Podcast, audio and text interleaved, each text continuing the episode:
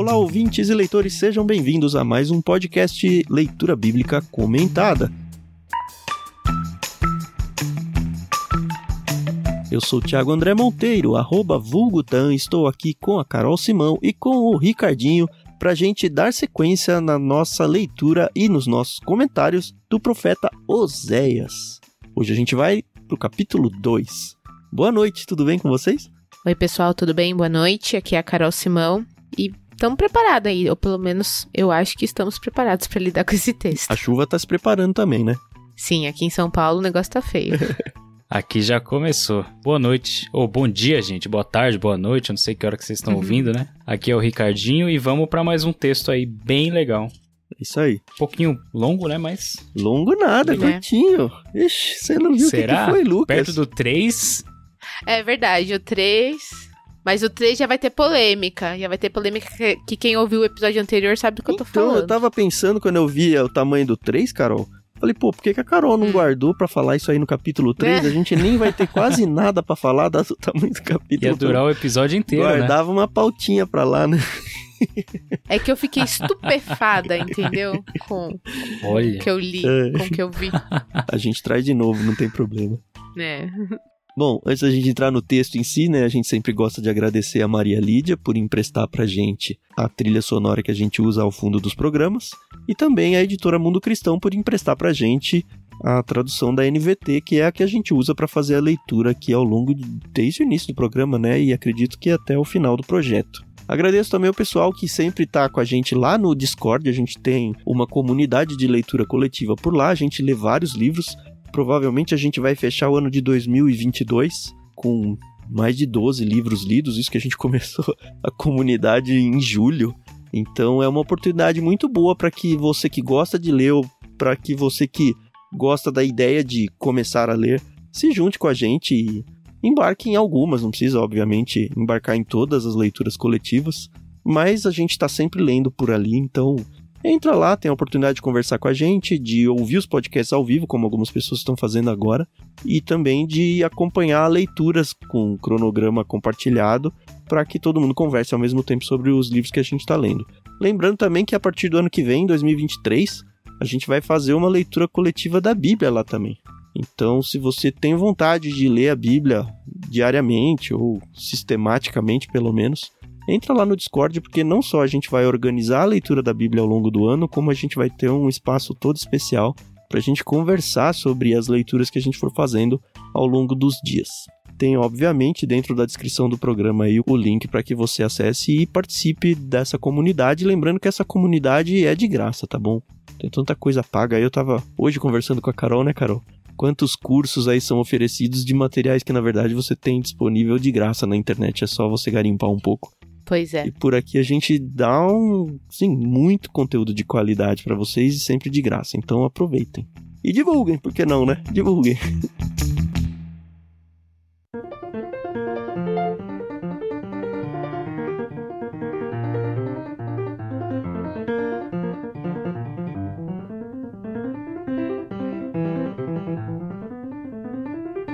O capítulo de hoje a gente decidiu fazer a quebra só em dois blocos. A gente vai no primeiro bloco do verso 1 até o verso 13 e no segundo bloco do 14 até o final. Lembrando, a gente está no capítulo 2 do livro de Oséias. O Ricardinho que vai trazer as más notícias, então ele vai ler a primeira parte e eu vou trazer as boas notícias, lendo a segunda parte. é a sua vez, Ricardinho. Fique à vontade para ser o arauto do apocalipse. Vamos lá então.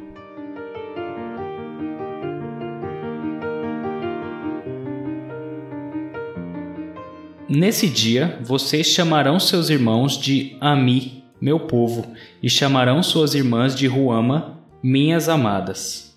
Apresentem acusações contra sua mãe, pois ela já não é minha esposa e eu já não sou seu marido. Digam-lhe que remova do rosto a maquiagem de prostituta e que tire as roupas que deixam os seios à mostra. Do contrário, eu a deixarei nua, como no dia em que nasceu. Permitirei que morra de sede, como numa terra seca e desolada. E não amarei seus filhos, pois foram concebidos em prostituição. Sua mãe é uma prostituta indecente que engravidou de forma vergonhosa. Disse: Irei atrás de outros amantes e me venderei a eles em troca de comida e água, em troca de roupas de lã e de linho, em troca de azeite e bebidas. Por isso, a cercarei com espinheiros, levantarei um muro à frente dela, para fazê-la se perder em seu caminho. Quando correr atrás dos seus amantes, não os alcançará. Procurará por eles, mas não os encontrará. Então pensará: voltarei para o meu marido, pois com ele estava melhor que agora. Ela não entende que tudo o que tem foi dado por mim: o trigo, o vinho novo, o azeite, dele até mesmo prata e ouro, mas ela ofereceu meus presentes a Baal. Agora, porém, tomarei de volta o trigo e o vinho que lhe providenciei a cada colheita.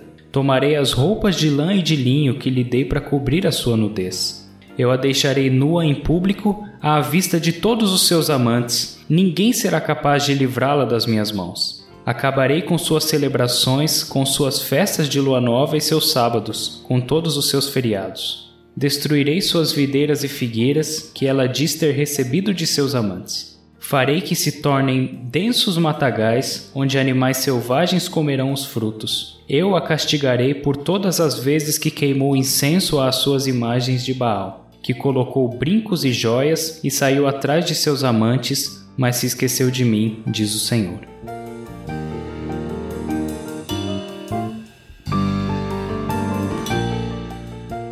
Que tenso, hein? Hum. Pesado, né? É. Nossa. Esse versículo 1, acho que a gente tem que lidar com ele primeiro. A impressão que dá é que ele tá meio perdido aqui, né? E acho que tá mesmo, né? Uhum. ele cabe muito mais ao que foi o final do capítulo 1, né? A gente acho que até mencionou é. isso no episódio passado, que tem algumas traduções uhum. das línguas originais lá que jogam esse versículo 1 para o final do capítulo 1 mesmo. Tanto que ele começa com nesse dia, vocês chamaram nesse dia que dia, né? Se você acompanhou o episódio passado, você viu que teve uma grande reviravolta ao longo do capítulo, a partir do verso 10. Ele diz que virá o tempo, porém, em que o povo de Israel se tornará como areia, e aí ele dá uma mensagem de esperança, dizendo também, muito parecido com o que vai ser esse capítulo 2 inteiro, né? Primeiro um grande juízo e aí depois uma mensagem de esperança. E aí ele encerra com o que é o início do nosso capítulo 2 aqui nesse dia. Vocês chamarão seus irmãos de Ami, meu povo. E se a gente for voltar de novo lá pro capítulo 1, a gente vai ver que esse Ami é o nome, quase, né? Quase o nome do segundo filho, que era Loami, era não meu povo. E aí, revertendo isso, né? Agora é sim o meu povo. E o Lohuama é o nome de outra filha aí do Oséias com a prostituta, que era não amado e agora é a minha amada. Acho que isso que meio que resolve, pelo menos o começo e a graça mesmo desse capítulo tá a partir do verso 2, né? É, a parte pesada vem aí a partir do versículo 2.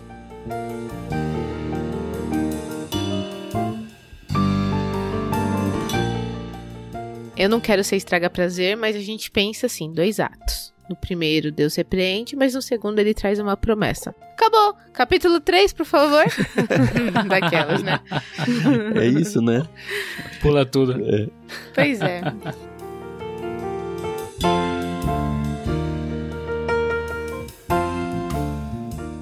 É interessante que a gente viu lá no início do livro a ideia de que o profeta ele é um quase um personagem teatral, né, para o povo. Uhum. E aí Deus mandando é. eles casar com uma prostituta e tal. A gente já falou isso bastante.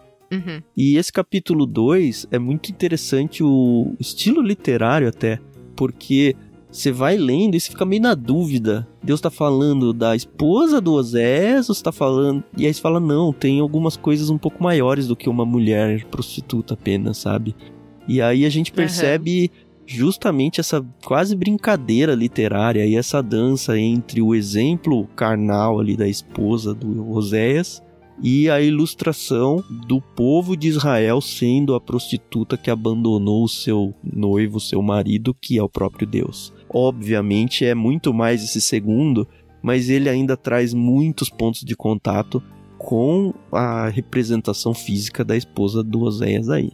A própria NVT, ela traz uma nota de rodapé que fala sobre essa questão, né, de que é uma alegoria, a gente sabe, né, da esposa prostituta, adúltera, com Israel, o fato deles estarem traindo Deus, né, em adoração. Mas a gente vê que Deus não quer o divórcio, né, como acontecia, acontece, né, nos casamentos. Uhum. Pelo contrário, ele quer a reconciliação, né? Então ele tá falando, olha, tá acontecendo isso, entendeu? Olha, toma cuidado. É mais um despertar, né? Acorda, sabe? É, mas nesse início não fica claro isso não, viu? Não, não, é. Precisa do é, capítulo não. inteiro pra concluir isso. É, exatamente. Mas eu gostei disso que a NVT traz. Sim, sim. Ela orienta a gente pro texto como um todo, né? Você já vai ficando ali, ok, né? Uhum. Mas que forte, né, gente? Essa. Quando ele começa a falar aqui, né? Diga-lhe que remova do rosto a maquiagem de prostituta, que tire as roupas que deixam os seios à mostra. Nossa, que pesado isso, né? Uhum. Pesado, acho que pro próprio Oséias, né, tá falando isso pro povo, né? Se é pesado pra gente em É 2022, isso que eu ia falar. Se hoje em dia a gente já olha e fala, caramba, imagina na época onde tinha muito mais, pelo menos em relação ao povo brasileiro, né?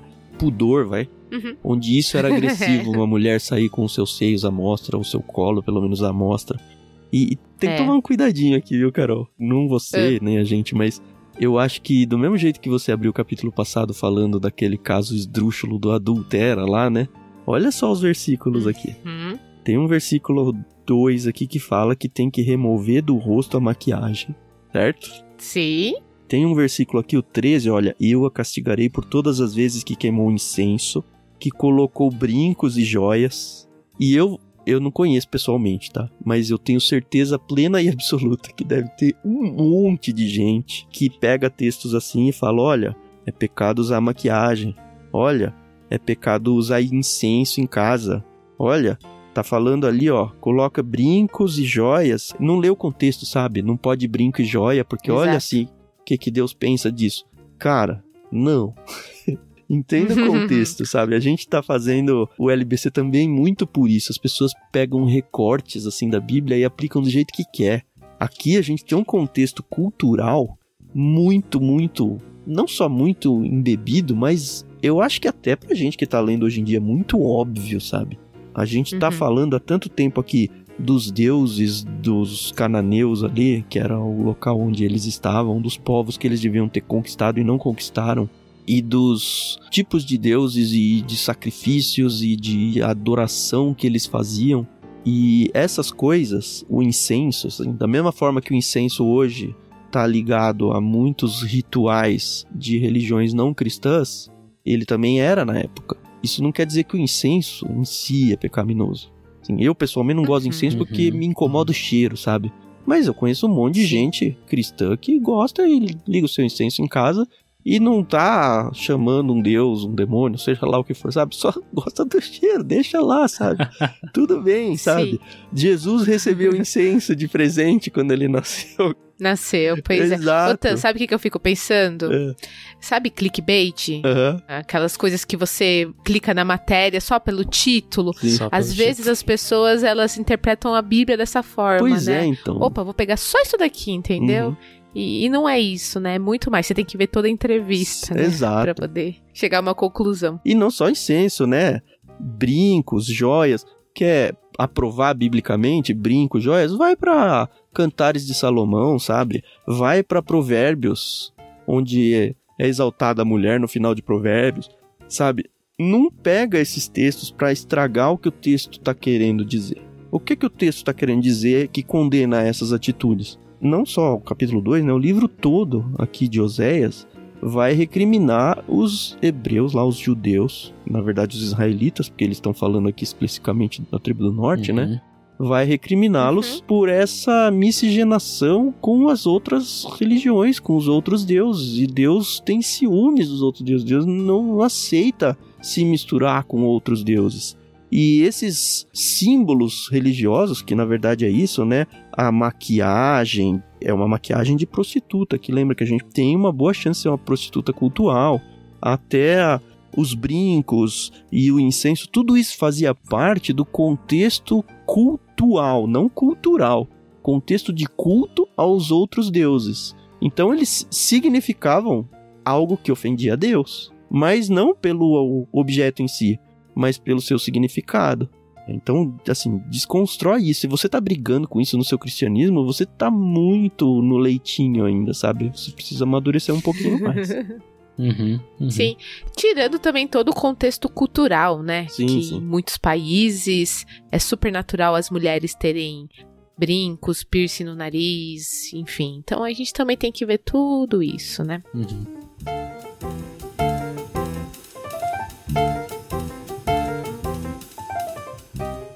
Eu acho muito legal desse início aqui do capítulo 2 a linguagem.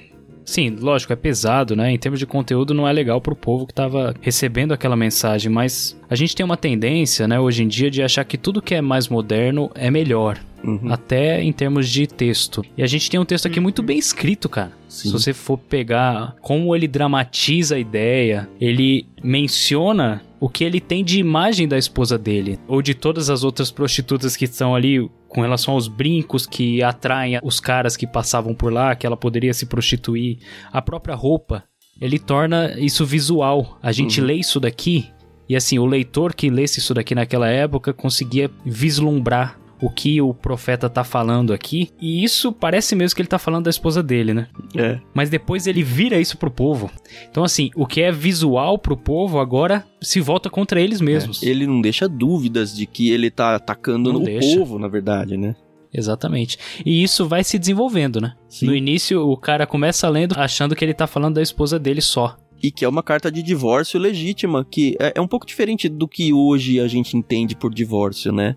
Assim, pelo que a esposa dele tava fazendo aqui, isso é bem importante. Dentro da cultura e da época, ela poderia ser Uhum. morta. É verdade. O normal, assim, o que a lei dizia, a lei de Deus, tá? É que ela deveria ser morta. Então só o fato de falar, olha, manda ela embora, já é uma misericórdia em algum nível. Só que é uma, Uhum. é uma despedida muito vergonhosa pra ela. Muito vergonhosa. Nem os filhos, sabe? Nem eu amarei os seus filhos. Eles foram concebidos em prostituição, sabe? Se você lê hoje tendo, sei lá, os direitos humanos, que é uma coisa super recente, eu acho que o Burjac falou isso quando a gente gravou Salmo 3, a gente enxerga com óculos errado, porque não tinha isso na época, né? Você fala, ah, Uhum. imagina os filhos, que culpa tem, não sei o que. Cara, não, olha, você é uma prostituta, eu vou te deixar, tô deixando você ir com a roupa, mas pelo menos preserva um mínimo da sua decência, senão eu vou te deixar nua do jeito que você veio mesmo, sabe? Agride Uhum. verbalmente, você é uma prostituta indecente, você engravidou de forma vergonhosa, seus filhos não, não têm nenhum respeito e tal. Até aqui a gente vem falando, cara, muito forte com a esposa do Oséias. E aí começa a aparecer alguns indícios de, cara, não, são os deuses, é o povo em relação a outras religiões. E isso começa a aparecer em coisas que a gente lendo hoje não pega muito. Tipo, em troca de roupa de lã e linho, em troca de azeite e bebida. Uhum. Isso eram coisas, principalmente o Baal, a gente falou um pouquinho, eu não lembro se foi no prefácio, no capítulo passado, sobre essa o escalão de deuses e tal, que cada deus tinha as suas responsabilidades, as suas atuações. E Baal aparentemente ele estava dentro dessa linha de providencial, de prover alimento, terra e animais para a parte de lã e roupas e tudo. Então ele tá de alguma forma, pra gente não tão claro, mas pra eles da época muito claro, atacando, olha, Sim. Sem dúvida. eu que sou Deus que tô te dando esse divórcio, eu vou tirar isso. Por que, que eu vou tirar isso? Porque é meu, fui eu que te dei, não foram esses deuses que deu. Uhum. Uhum. E acho importante a gente frisar o seguinte, antes que algumas pessoas possam pensar, poxa, que machista, poderia matar a mulher tal. A gente tem que entender o contexto de que aqui é uma mulher adúltera. Se fosse um homem também estaria passando pela mesma situação, tá bom? Porque era uma coisa cultural uhum. deles de que se ha- havia um adultério, haveria a morte por apedrejamento, tá bom? Sim. Aqui, por acaso, tá uma mulher falando, mas por favor não interpretem isso como, ai, não, olha lá, a Bíblia é machista, Deus é machista. Era a ilustração que funcionava lá, é isso. Exata. E era com a Exatamente. esposa do profeta, entendeu? Então era um, um exemplo vivo. E mesmo assim, olha a misericórdia, tá? Porque ela poderia ter sido morta, mas não foi dessa forma que as Uhum. coisas aconteceram, tá bom? Sim. Perfeito.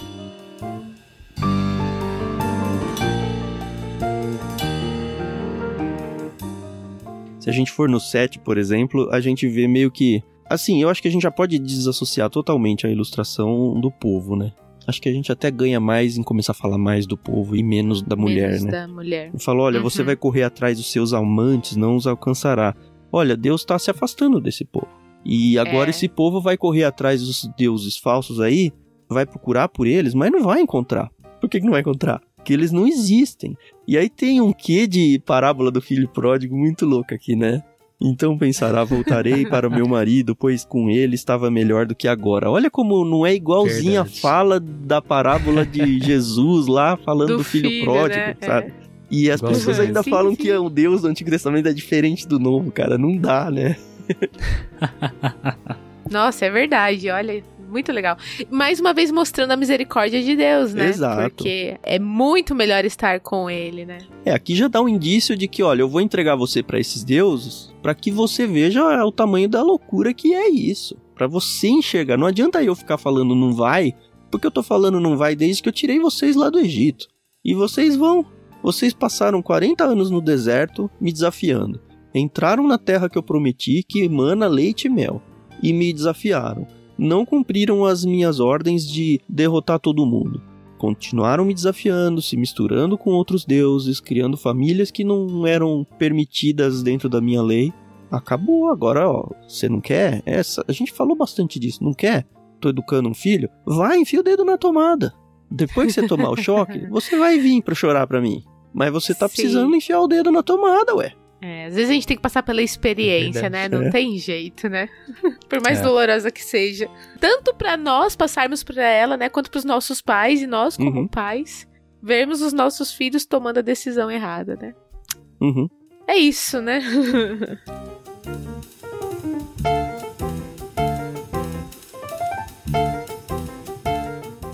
E olha esse verso 8, como ele, ele explica muito obviamente aquilo que já meio que já estava implícito, né? Olha, eles, o povo aqui, né?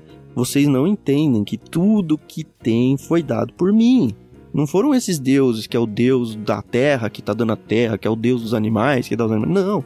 Tudo foi dado por mim: o trigo, o vinho novo, o azeite.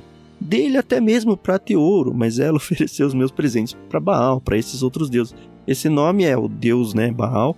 Ele vai voltar para a segunda parte, vai ser bem legal.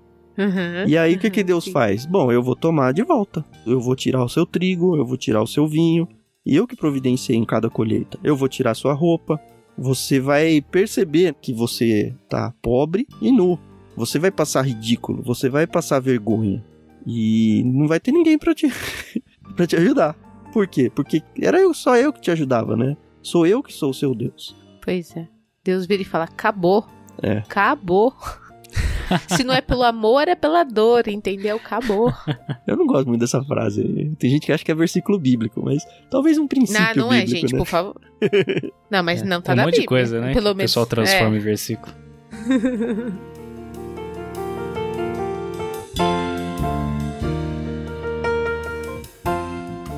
Mas é muito louco pensar o quanto que quanto que ofende Deus ídolos na frente dele, né? Eu acho que de todas as coisas que a gente é capaz de fazer, e são muitas, pra desagradar a Deus, Uhum, eu acho que uhum. tirar o trono dele pra colocar uma outra coisa no lugar, talvez seja uma das piores, sabe? E no caso aqui eram deuses mesmo, nesse sentido que a gente imagina, né? De ter imagens, de, de se ajoelhar e adorar e tal. Mas hoje em dia tem paralelos que não são esses, né? Infelizmente ainda tem paralelos que são exatamente isso. De religiões aí que não são cristãs. É. Mas dentro Uhum. do, do povo que se diz cristão, onde várias coisas entram na frente de Deus e tiram Deus do trono. Eu acho que Deus se ofende tanto quanto um Baal, sabe? Ofenderia ele. Ah, tá. Beleza, entendi agora. Que vai- Opa! Não, Deus se ofende tanto com a minha idolatria ao dinheiro, vai, vou dar um exemplo, ou a minha idolatria a ter um corpo sarado, vou usar esse porque esse eu não tenho, então eu posso falar. a manter o meu, a minha barriga tanquinho, sabe? Eu acho que agride tanto Deus uma pessoa focada nisso do que na época uma pessoa que era focada em Baal. Por que que é diferente? Porque assim, a idolatria é igual, é isso que eu penso. Sim. Uhum. Sim. É, a troca é, é a mesma. Você só muda o que você colocou no lugar, né? Uhum. É que talvez lá fosse mais óbvio, porque de fato chamava-se de Deus aqui. As pessoas é, adoram, mas às vezes não percebem que é um Deus. E era, era palpável, né? É. Era palpável É. também. Era mais É. nítido, talvez. E será que Deus não castiga as pessoas hoje em dia nesses ídolos escondidos dela do mesmo jeito? No mesmo jeito, não no sentido de. Aliás, é o mesmo jeito, né? Porque Deus não tá fazendo isso pra que ela morra. Tá fazendo isso pra que ela se arrependa. Mas assim, neste momento, até o verso 13, onde a gente leu, é só prejuízo para as pessoas. Ela perdeu roupa, perdeu dinheiro, perdeu dignidade, perdeu tudo. Ela precisou chegar no fundo do poço. Quanta gente hoje em dia do nosso meio não chega no fundo do poço pelo mesmo motivo? Por que não? É. Uhum. Acho que a única diferença mesmo da gente né, para eles é que eles tinham constatado, anotado, que se eles falhassem, a consequência final seria o exílio, né? Eles tinham isso anotado, né? Prescrito uhum. para eles. A gente não sabe exatamente o que vai acontecer com a gente. É. Mas que a gente vai chegar no fundo do poço. Se o Senhor quiser fazer isso para nos tratar, Sim. vai acontecer, né? Isso é importante, Ricardinho, porque a gente tá fazendo um paralelo aqui, chegar no fundo do poço como pessoa, né? Aqui é, é um fundo de poço como nação, né? É, o povo inteiro, né? É, então, é. será que não chega no fundo do poço de nação nos nossos dias, sabe? Com as pautas que a sociedade tem defendido, que são tão agressivas a Deus? Por uhum. que não? A gente talvez só não tenha profetas hoje, porque, enfim, é o papel da igreja, e será que a igreja está fazendo o seu papel? Uhum. É, isso é um questionamento importante. É. Que eu também não tenho muita resposta, não, tá? É só. Eu tô jogando. É. Aí, pra refletir, né? É. Joga pro ar, pega quem quer, né? pois é. Examine-se, pois o homem é assim mesmo, né? Então vamos nos cuidar aqui. Ó, isso entendeu? aí é versículo bíblico mesmo, né, cara? Esse é bíblico. Esse é. Esse, esse é. é. ai, ai.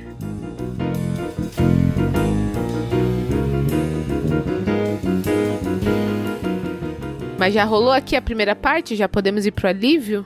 A parte feliz? É. Acho que no finalzinho tem a. É, no versículo 12, por exemplo, destruirei suas videiras e figueiras, farei que se tornem densos matagais. A, a consequência física do pecado deles, da questão uhum. da idolatria. E isso daqui é o resultado uhum. do que seria a invasão do rei assírio, que viria aí no, logo logo, né?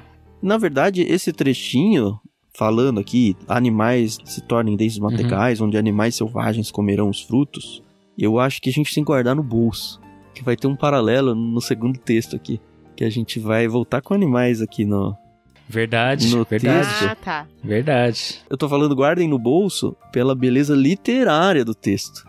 Porque o texto são claramente duas partes e elas têm um paralelo, é, antítese talvez, né? Um falando pelo lado ruim, outro falando pelo lado uhum. bom, mas é muito interessante como os itens, assim, você vai dando check, check, check, eles vão voltando. E isso aí é estrutura literária, como o Ricardinho falou, ah, a gente não valoriza no passado. Sem contar várias palavras no hebraico, a gente até vai trazer Ixi. alguma coisinha aqui no segundo, que tem muita dança literária acontecendo que uhum. a gente acaba não pegando por estar em língua portuguesa. Mas é acho verdade. que sim, a gente pode partir para a segunda parte aqui. Bora.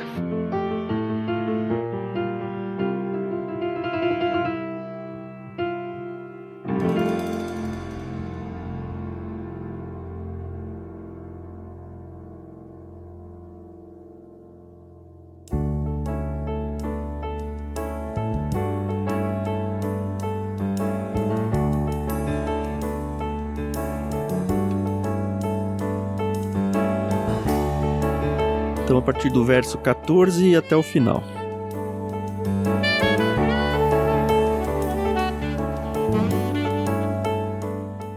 Contudo, eu a conquistarei de volta. Ao deserto a levarei e lhe falarei com carinho.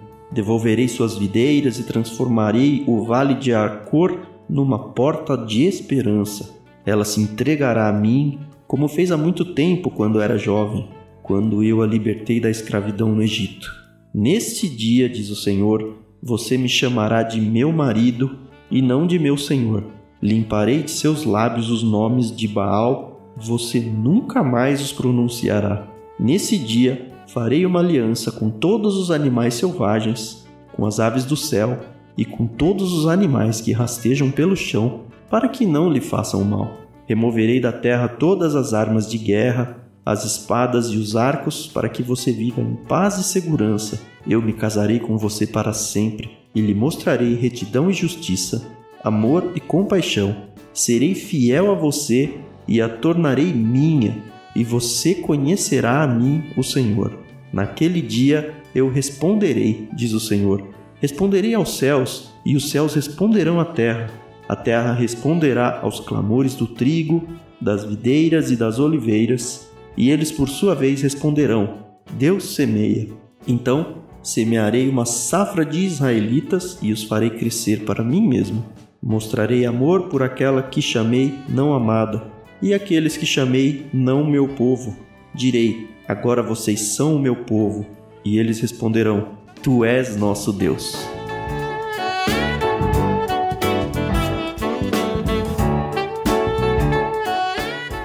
Quando eu tava lendo isso a primeira vez, eu fiquei pensando assim, até numa trilha musical, assim, na primeira parte, assim, coisa pesada.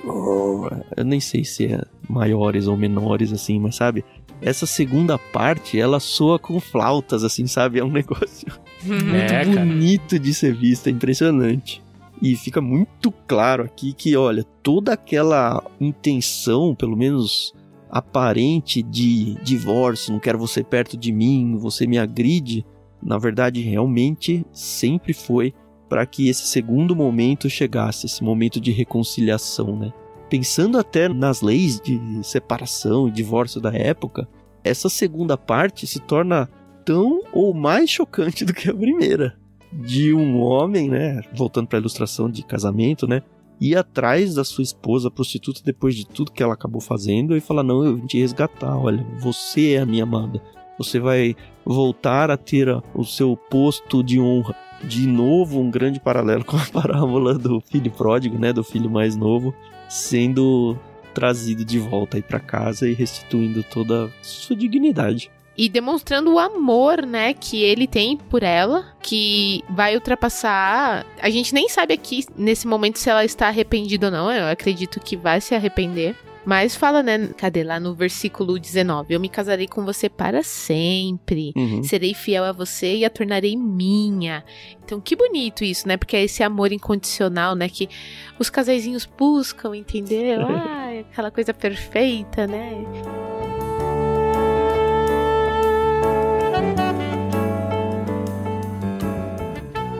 Acredito que a passagem do 13 aí pro 14, ele quase que abre um capítulo novo, né? Porque o que ele veio batendo e batendo na primeira parte do texto, nessa segunda é uma mensagem de esperança muito grandiosa, né? Exatamente. Uma mudança completa, né? Uhum. E até de tom muda completamente. Uhum. É, a gente percebe o amor de Deus, né, pela nação. E é muito gostoso saber que que bom, né, que Deus não desistiu de Israel, uhum. né, assim como não desiste de nós. E assim, isso não nos dá aquela liberdade de, ah, eu vou errar aqui com Deus porque ele vai me perdoar no final das contas. Porque não é assim que funcionam as coisas, né? Tem as consequências que a gente vai ver mais pra frente. Uhum. Mas que bom saber que Deus, ele é, ele é tão misericordioso, né?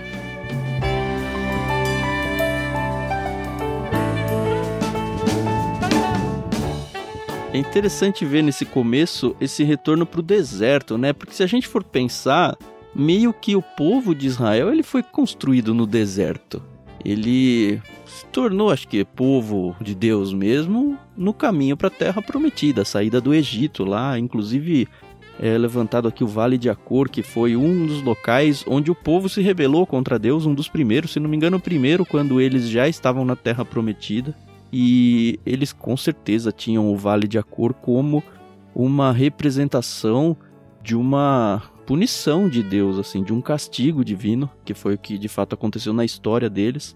Mas a gente vê aqui e transformarei o Vale de Acor numa porta de esperança. Então, até locais que têm um peso ruim assim o povo, Deus saca do baralho assim essa carta e fala, ó, agora até essas referências dolorosas para vocês, elas vão passar a ser referências de esperança. E acho que essa palavra é muito uhum. importante, uhum. né?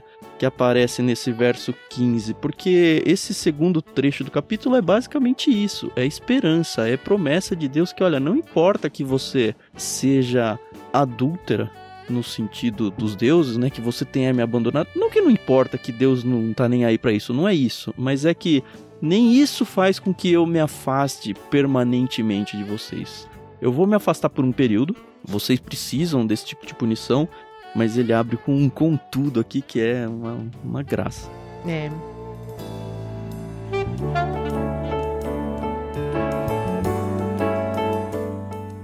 E aí, de novo, ele fala, né? Vai acontecer tudo isso e você vai me chamar, né? De meu marido e não de meu senhor. Eu gostei disso, né? Eu gostei muito dessa. E eu não tive nem a curiosidade de procurar em outra versão. Sabe o que, que tem aqui, Carol? Uma graça literária É. que a gente não pega, principalmente na NVT. Eu acho que em algumas traduções mais antigas, mas é que a palavra que se usa para marido no hebraico aqui, tá? Ela pode ser duas. Uma que é esse meu marido, você me chamará de meu marido, e não de meu Baal, que é o meu senhor. Ah. E aí ele faz uma referência ao deus Baal, tanto que ele segue, limparei dos seus lábios os nomes de Baal, porque Baal não é a palavra, né, Baal, não é necessariamente sempre um deus.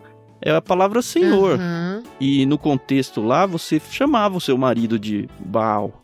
Não porque ele era um deus para você, mas porque era uma palavra do vocabulário. Então Deus falou: olha, essa palavra vai sair do vocabulário de vocês pelo peso que ela carregou ruim da parte de deuses. E é muito legal, a gente não pega esse tipo de coisa. Né?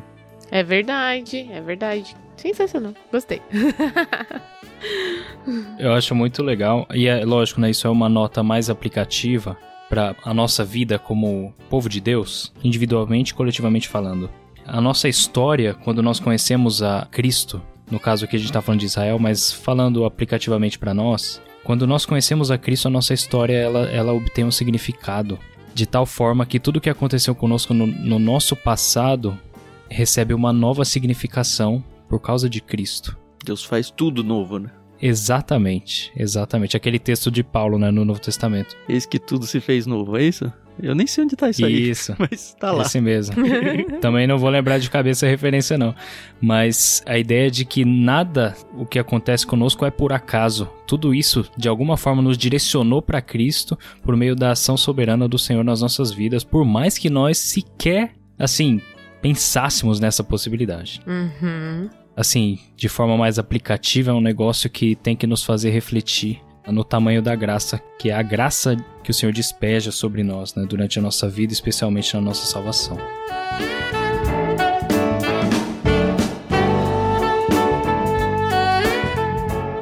É muito interessante ver os agentes aqui, né? Porque o tempo todo, a mensagem praticamente do livro de Oséias toda é: povo, vocês se afastaram de Deus, vocês buscaram outros deuses, vocês adulteraram né, contra Deus. Essa é a analogia que ele faz.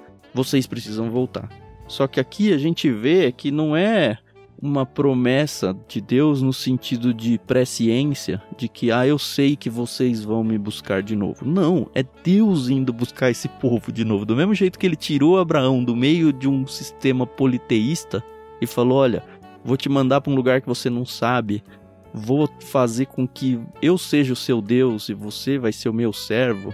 E assim, era uma novidade muito louca pro Abraão, se a gente for pensar isso daí, É. né? Parece que ele faz isso de novo, porque ele fala: Nesse dia você me chamará meu marido, eu não meu senhor, limparei dos seus lábios os nomes de Baal. É Deus que age aqui. E acho que para fazer a ponte de novo com os nossos dias, né, a própria salvação, é muito difícil a gente acreditar isso a algo nosso, no sentido de que eu que busquei a Deus. Não, é Deus que busca a gente primeiro. A gente tá lá perdido Uhum. no antro da prostituição e Deus vai lá e Sim. sem motivo humano algum, ele simplesmente nos resgata, sabe? É um negócio muito louco. É fantástico.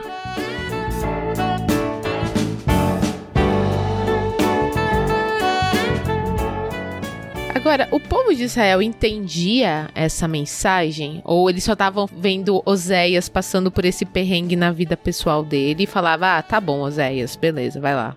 Ah, olhando pro livro de Oséias, eu não vejo o povo se arrependendo, não. E É, né? acho que a própria sequência dos fatos que a gente sabe, né? Pra eles ainda era futuro, mas pra gente já é olhar pro passado, no Uhum. sentido de que eles foram dominados pelo povo assírio, responde isso, né? O profeta, Sim, acho é que a verdade. maioria dos profetas do Antigo Testamento, eles profetizaram, mas eles não tiveram sucesso. O que deve dar um ânimo É. danado pra ser um pastor nos dias de hoje, hein, Ricardinho? Poxa, Fica aí o incentivo, né? Olha lá, o Ricardinho A que gente tá se- aspirando, né? se contenta na obra, né? É isso aí. Não, é Deus é que é, É. o meu tesouro, é ele, é ele que eu respondo, né? Mas, ó, a gente zoa, mas deve ter sido dureza, hein, meu? Viver a vida de profeta, assim, Nossa. de Poxa. verdade. Pensa em Oséias, né, especificamente. É, então. Exato. O próximo capítulo, inclusive, vai É. ser muito forte, né, em relação a isso.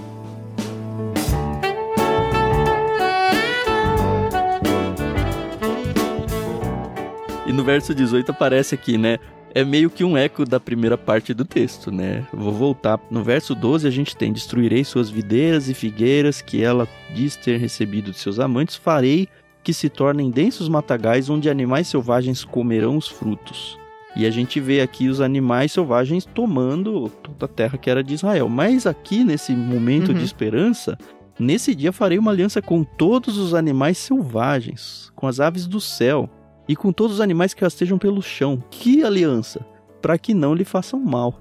E isso pra gente que tá lendo aqui não dá pra remeter a nada diferente do reino milenar, que a gente também não chegou, porque até hoje a gente não tem animais selvagens não fazendo mal pro ser humano.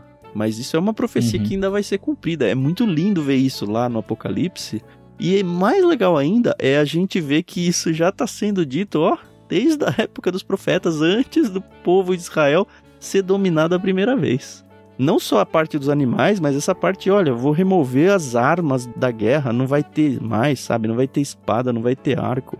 Você vai viver em paz e segurança e é uma paz e segurança dada pelo próprio Deus, não dada porque eu consigo me defender, porque nem arma vai existir. É muito Sim, é legal a gente conhecer isso no Antigo Testamento e isso vai se aprofundando, ou pelo menos se revelando de uma forma mais clara ainda, conforme a gente vai vendo as profecias do reino escatológico mesmo.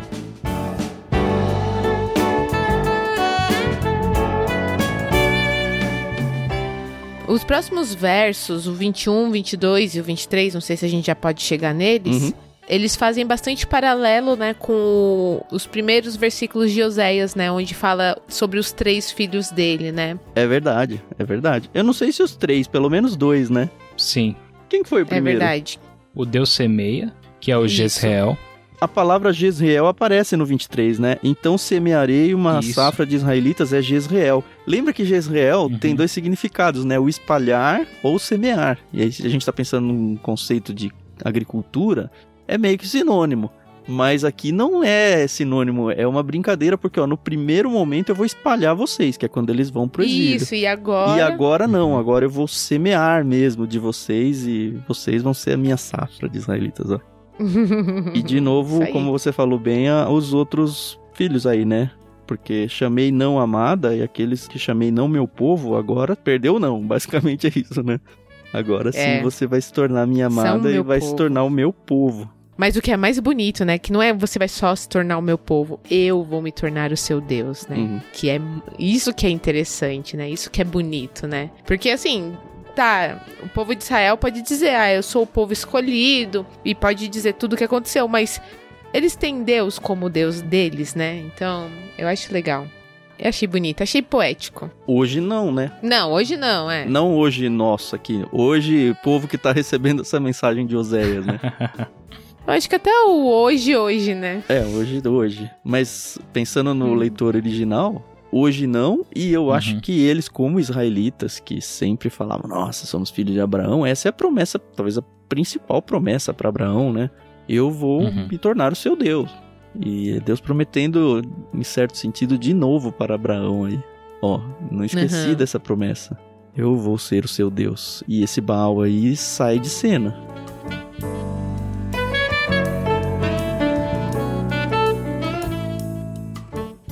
Juntamente com o que vocês estão comentando, tem os versos anteriores que são mu- muito interessantes e muito profundos, inclusive, que tem relação com a nossa discussão aqui. No versículo 19, por exemplo, ele menciona, né? Eu me casarei com você para sempre e lhe mostrarei retidão e justiça, amor e compaixão. E o 20, serei fiel a você e a tornarei minha, e você conhecerá a mim, o Senhor.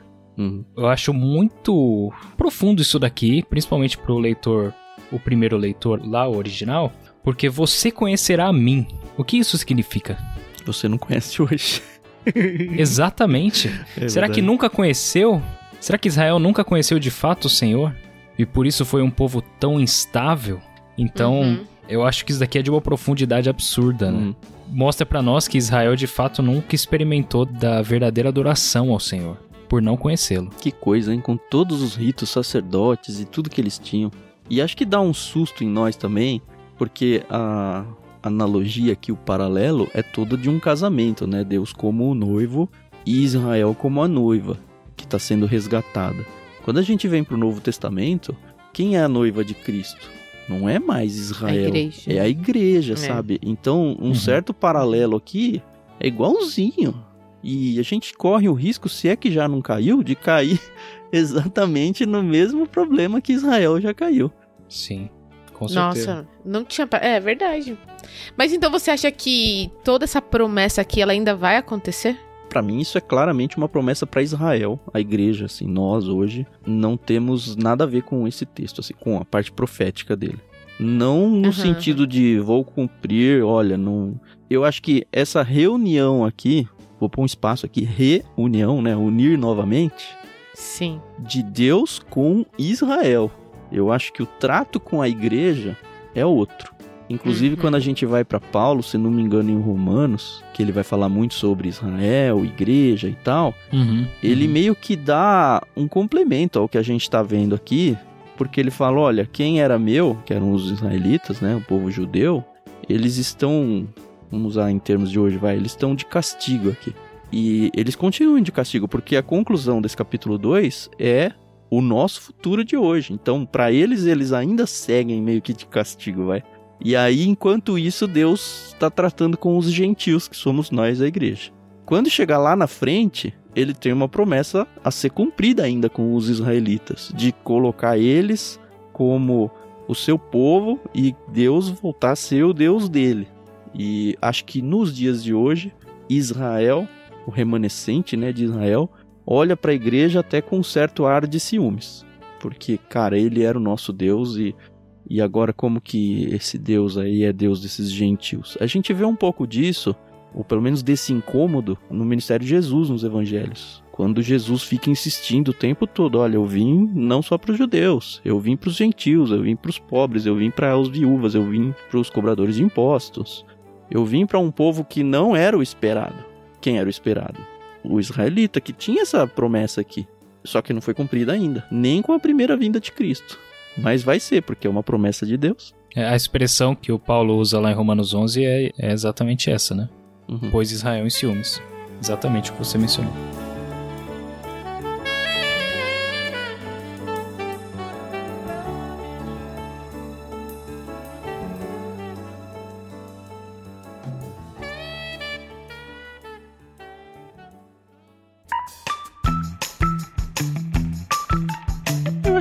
Capítulo 2 é um morde e assopra, né? É uma mordida muito É. forte na primeira parte e um assoprar daquele de mertiolate que nem arde, né? na segunda parte. e assim, ele termina, óbvio, mas a conclusão mesmo, principalmente com essa parte da esposa do Oséias, que a gente abriu o capítulo meio que, ah, ele tá falando da esposa, tá falando de Israel, ficou muito claro que era muito mais Israel, né? A esposa meio que vai perdendo o espaço na ilustração que ele vai construindo. Mas a gente fica como acompanhadores da história aí, como interessados na história do Oséias, falando, tá, o que aconteceu com a esposa dele, né? E a gente volta na semana que vem com o capítulo 3, contando não só o que acontece com a esposa dele, mas encerrando a saga dela, porque do 4 em diante esquece tudo isso, né? A gente fica meio que sem saber o final da história. É, aí acaba o problema da Gomer, né? é, Mas isso é coisa pra semana que vem, né? isso aí. Eu acho que um capítulo legal. Eu espero que a gente esteja conseguindo fazer com que a leitura de um livro de profecia seja envolvente. A gente sabe, já Uhum. abriu falando, acho que no prefácio, isso que é mais difícil realmente a gente se empolgar com um livro de profecia pelo próprio estilo literário em si.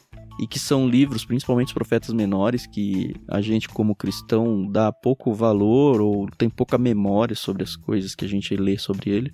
Eu espero que um pouquinho, pelo menos, a gente esteja conseguindo desconstruir desse ranço que tem em relação a livros proféticos. Então legal profecia, gente. Vamos gostar de profecia. Né, não. Eu gosto muito quando chega profecias que ainda não chegaram, que falam, olha, porque me dá uma esperança tão gostosa de saber, isso, puxa, né?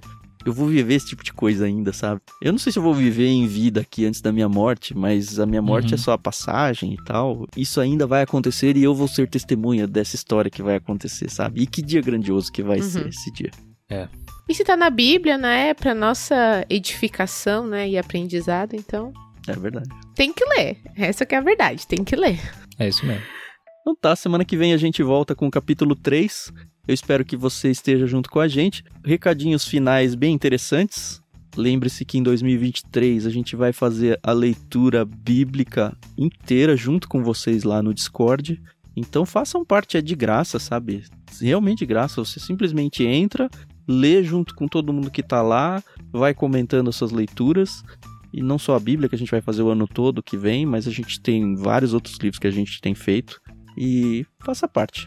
Para fazer parte é só olhar aí na descrição do programa, tem o link para você, ou você pode ir direto em bit.ly barra leitura coletiva.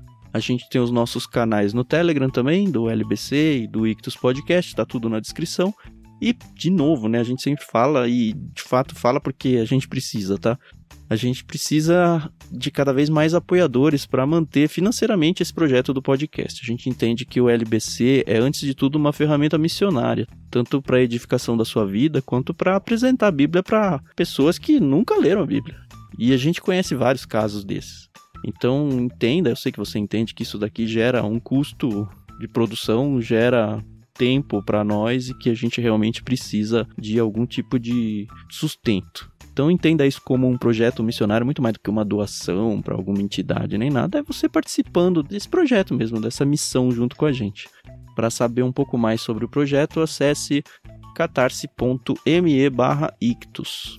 E aí lá você pode escolher qualquer valor que você tiver no seu coração aí para se comprometer financeiramente com a gente, tá bom? Obrigado, Carol, pela semana, foi muito bom. Obrigado, Ricardinho. Espero que vocês estejam bem pra gente gravar pra semana que vem também. Tchau, tchau. Isso aí, pessoal. Muito obrigada aí pela paciência, audiência. Espero que vocês estejam curtindo essa nova fase, né? Lendozeias. E orem por nós. Até mais. Falou, gente. Até o capítulo 3. Deus abençoe a todos vocês.